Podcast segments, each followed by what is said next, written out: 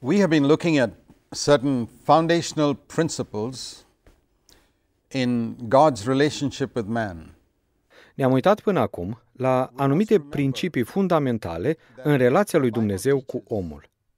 Trebuie să ne amintim că Biblia ne învață că Dumnezeu este dragostea perfectă. Nici măcar nu putem să înțelegem pe pământ ce înseamnă acest fel de dragoste. Este cu mult peste cea mai înaltă expresie a dragostei la care se poate gândi lumea aceasta. Când Dumnezeu vrea să își compare dragostea sa față de om cu o ilustrație umană, în Isaia 49 cu 15, o compară cu dragostea unei mame față de un nou născut. În multe lucruri pe care le numim pe pământ a fi dragoste, de exemplu dragostea dintre un băiat și o fată, gândirea noastră este influențată de ceea ce citim în poveștile romantice sau din filme. Dar aceasta nu este cea mai înaltă expresie a dragostei pe pământ. Un băiat sau o fată nu ar fi gata să se sacrifice unul pentru altul. Pe când o mamă este gata să se sacrifice pentru copilul ei nou născut. Așa că atunci când Dumnezeu vorbește despre dragostea lui, o compară cu aceea a unei mame pentru bebelușul ei. În special când este vorba de întâiul născut. Dragostea mamei pentru acel bebeluș este foarte mare. Chiar dacă mama știe că acest bebeluș va necesita foarte mult din timpul ei, că va trebui să facă multe sacrificii pentru copil, totuși e gata să le facă. Și aceasta este doar o imagine mică a dragostei pe care Dumnezeu o are pentru om. Dacă nu înțelegem aceasta, vom avea o concepție greșită despre Dumnezeu și o înțelegere greșită a credinței creștine adevărate. Aproape toate religiile din lume proclamă un Dumnezeu care este sever, un judecător, și mulți oameni, în înțelegerea lor despre Dumnezeu, se gândesc la Dumnezeu ca la un judecător sever sau un polițist sever, care este acolo ca să-i prindă când fac ceva rău. Dar adevărata descoperire a lui Dumnezeu din Biblie, și mai ales aceea care vine prin Isus Hristos când a venit pe pământul acesta, este una a unui Dumnezeu care ne iubește enorm de mult. Isus a încercat constant să le explice ucenicilor că Dumnezeu este un tată, căruia îi pasă de copiii lui, cu mult mai mult decât îi pasă unui tată pământesc de copilul lui. Și Isus a folosit expresia aceasta în Matei, capitolul 7. El spune, Dacă voi care sunteți răi știți să dați daruri bune copiilor voștri, cu cât mai mult Tatăl vostru ceresc dă daruri bune celor ce îi le cer. Deci el spune că cel mai bun tată pământesc este rău în comparație cu Dumnezeu. Aceasta este însemnătatea celor spuse în Matei 7. Voi care sunteți răi. Asta înseamnă că cel mai bun tată pământesc la care te poți gândi, în comparație cu Dumnezeu, este rău. Nu înseamnă că acel tată este rău, dar vorbind în comparație cu Dumnezeu. Este ca și cum am compara lumina unei stele cu lumina soarelui. Este aproape ca și întuneric. De aceea când răsare soarele pe cer, stelele dispar. Ele de fapt nu dispar, lumina lor este acolo, dar lumina soarelui este așa de tare că șterge lumina stelelor și ele devin aproape ca întunericul, adică ca și cum n-ar fi. Aceasta este însemnătatea celor spuse de Isus.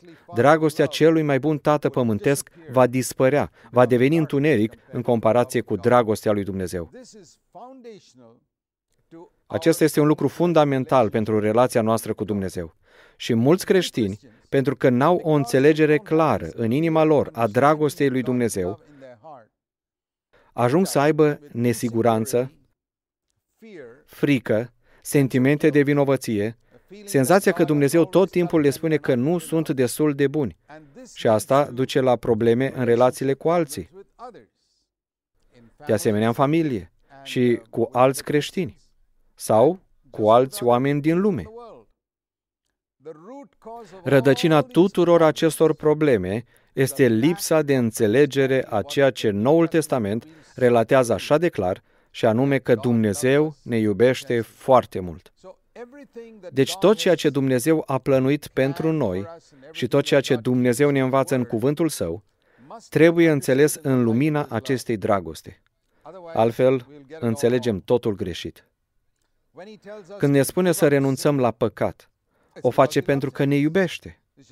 Este ca un tată care spune copiilor lui să nu se ducă în anumite locuri care sunt periculoase, să nu se implice în anumite activități care i-ar putea răni, să nu se asocieze cu anumiți oameni care le-ar face probleme. Este exact la fel. Dar dacă un copil nu are încredere în tatăl său, cum se întâmplă cu mulți adolescenți, ei nu se încred în sfaturile părinților lor și fac acele lucruri pe care părinții lor le-au interzis să le facă și se aleg cu consecințele. Intră într-o mulțime de probleme. Și aceasta este ceea ce vedem și în rasa umană.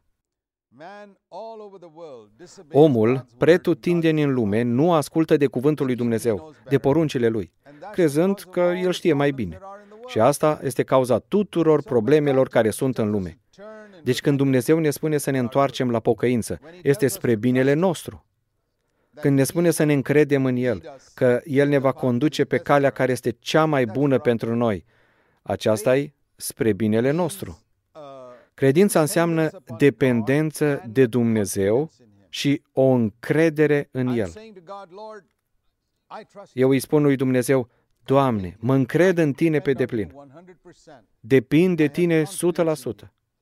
Am încredere în Tine.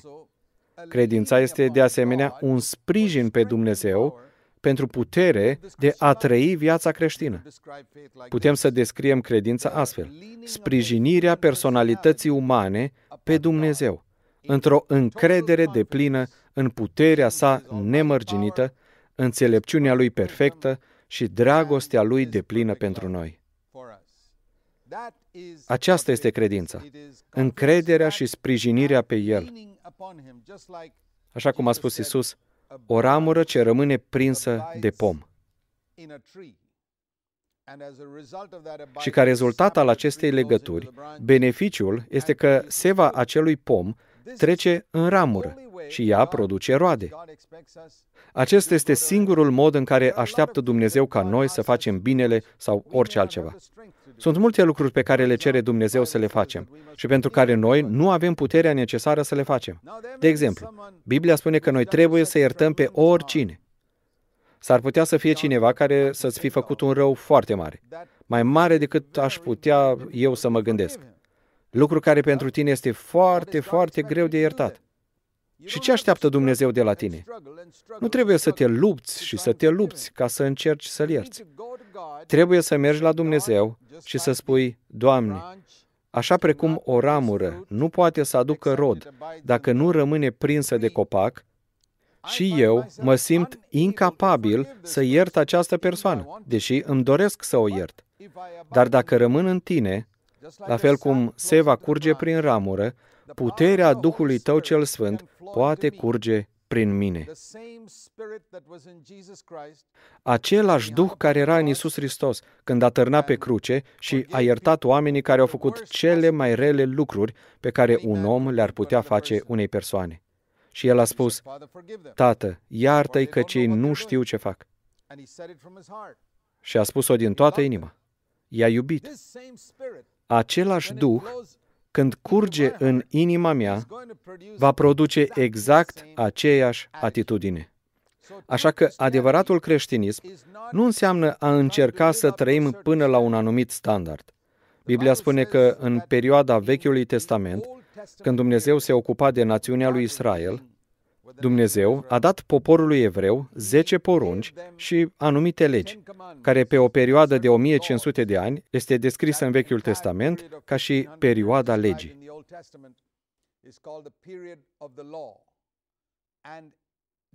Și în timpul acestei perioade, această sursă de putere de a asculta de poruncele lui Dumnezeu nu a fost dată. Omul a fost lăsat să se descurce singur trebuia să împlinească poruncile lui Dumnezeu prin propria lui putere. Și putea să țină aceste legi externe, precum să nu se închine idolilor, sau să-și cinstească tatăl și mama, să țină sabatul, să nu ucidă, să nu curvească. O parte din aceste lucruri puteau fi ținute de om, chiar și fără nicio putere supranaturală. Sunt mulți oameni în lume care sunt ateiști, dar care sunt foarte drepți în privința acestei moralități exterioare. Dar, când vine vorba despre viața interioară, ultima poruncă era să nu poftești. Cu privire la această poruncă, Apostolul Pavel spune în Romani, capitolul 7, că nu putea să o țină. Putea să țină celelalte nouă porunci, dar nu putea să o țină pe asta.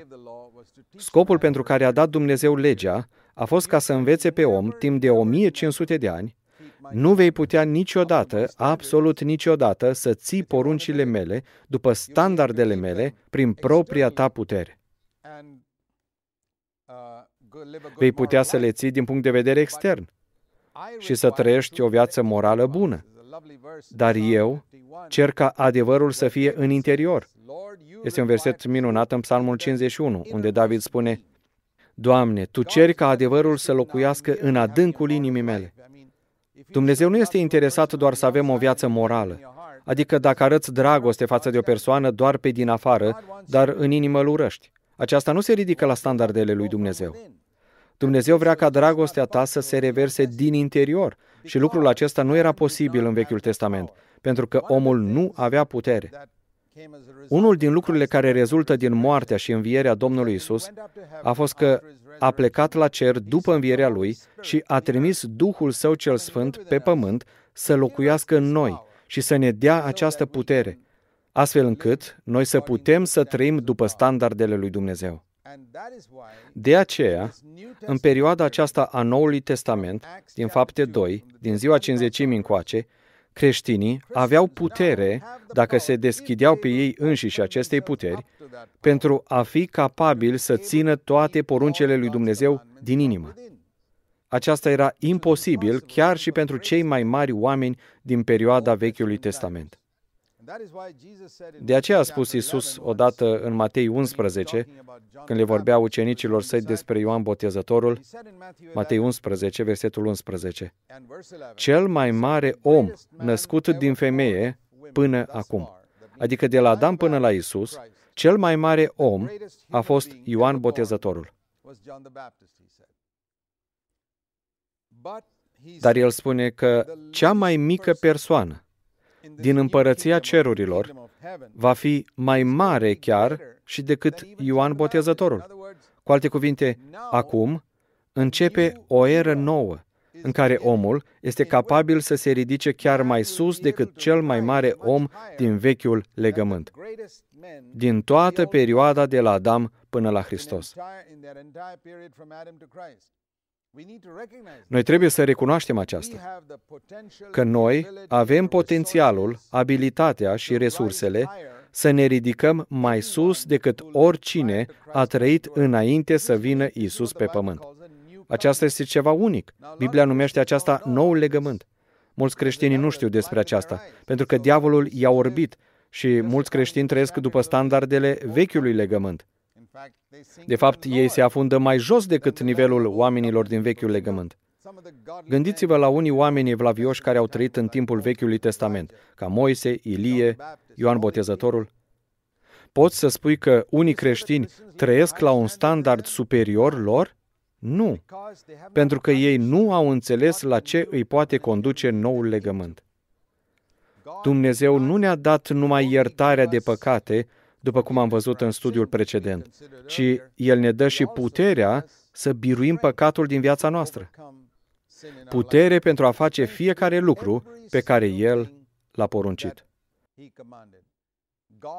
Dumnezeu este de partea noastră împotriva dorințelor noastre păcătoase, împotriva poftelor firii noastre, împotriva diavolului, împotriva oricărui lucru care ne împiedică să devenim persoana care dorește El să devenim. Pentru tine, femeie sau bărbat, Dumnezeu are un plan pentru viața ta. El vrea să te facă ca pe Fiul Său Iisus Hristos în caracter. Și pentru a îndeplini acest scop în viața ta, a trimis pe Duhul Sfânt. Dar, așa cum am văzut în studiile trecute, Dumnezeu nu forțează pe nimeni să facă așa ceva. El va face în viața ta și în viața mea numai după cât noi ne deschidem spre El.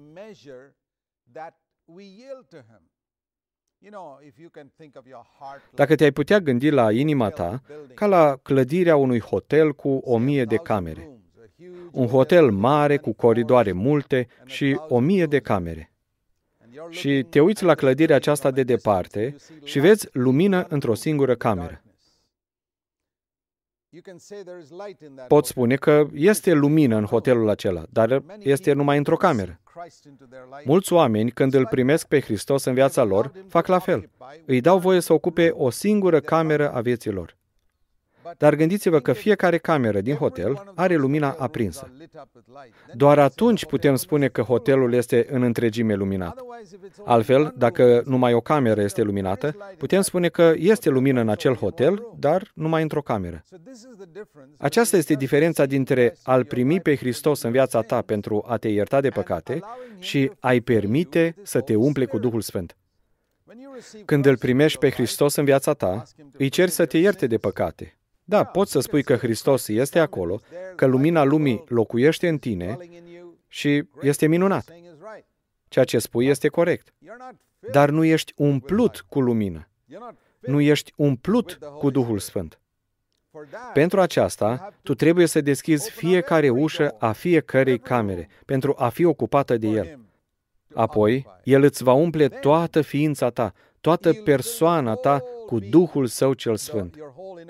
Toată personalitatea ta cu Duhul Său cel Sfânt. Apoi, tu vei deveni, așa cum Biblia descrie în faptele apostolilor despre anumiți oameni, un om plin de Duh. Poate ai citit expresia aceasta în faptele apostolilor. Anumiți oameni au fost plini de Duhul. Aceasta înseamnă.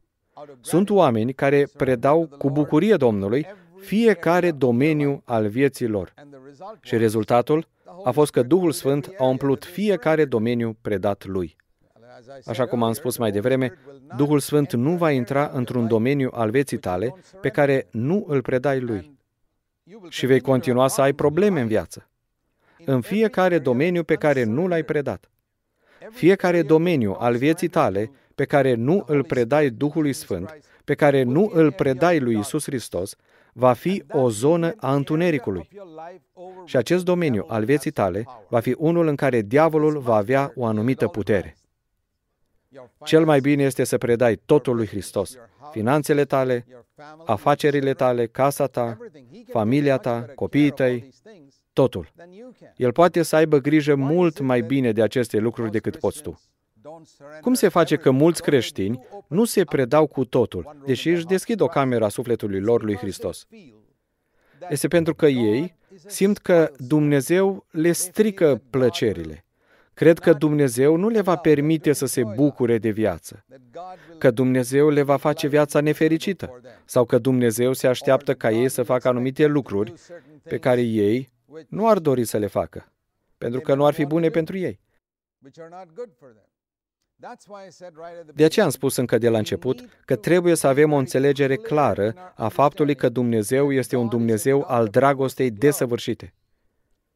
El nu ne va cere niciodată să facem lucruri care nu sunt spre binele nostru.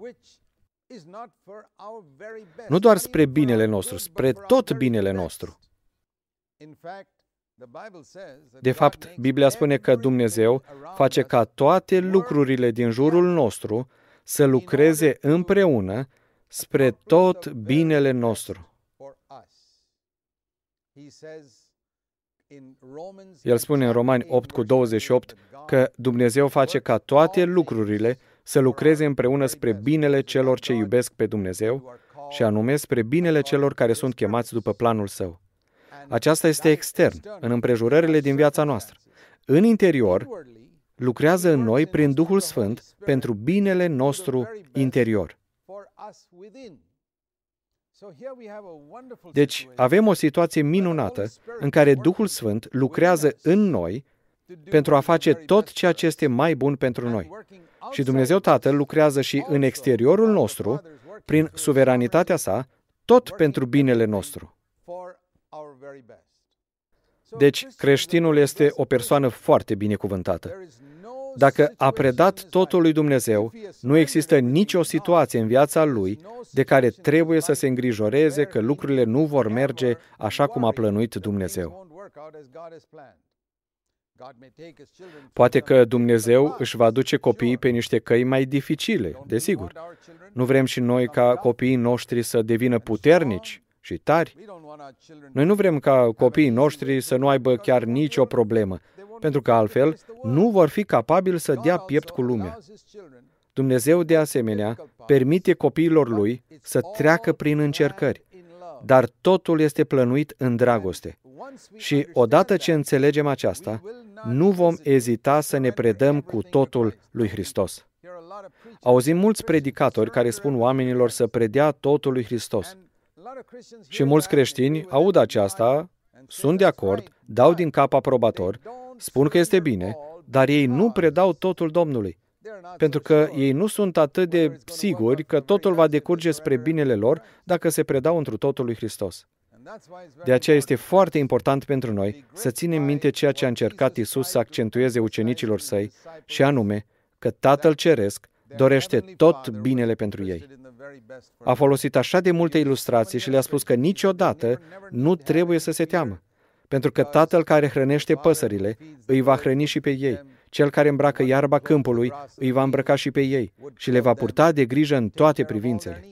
Este o promisiune minunată în Filipeni 4, versetul 19, care spune Dumnezeul meu să îngrijească de toate trebuințele voastre, după bogăția sa, în slavă, în Isus Hristos.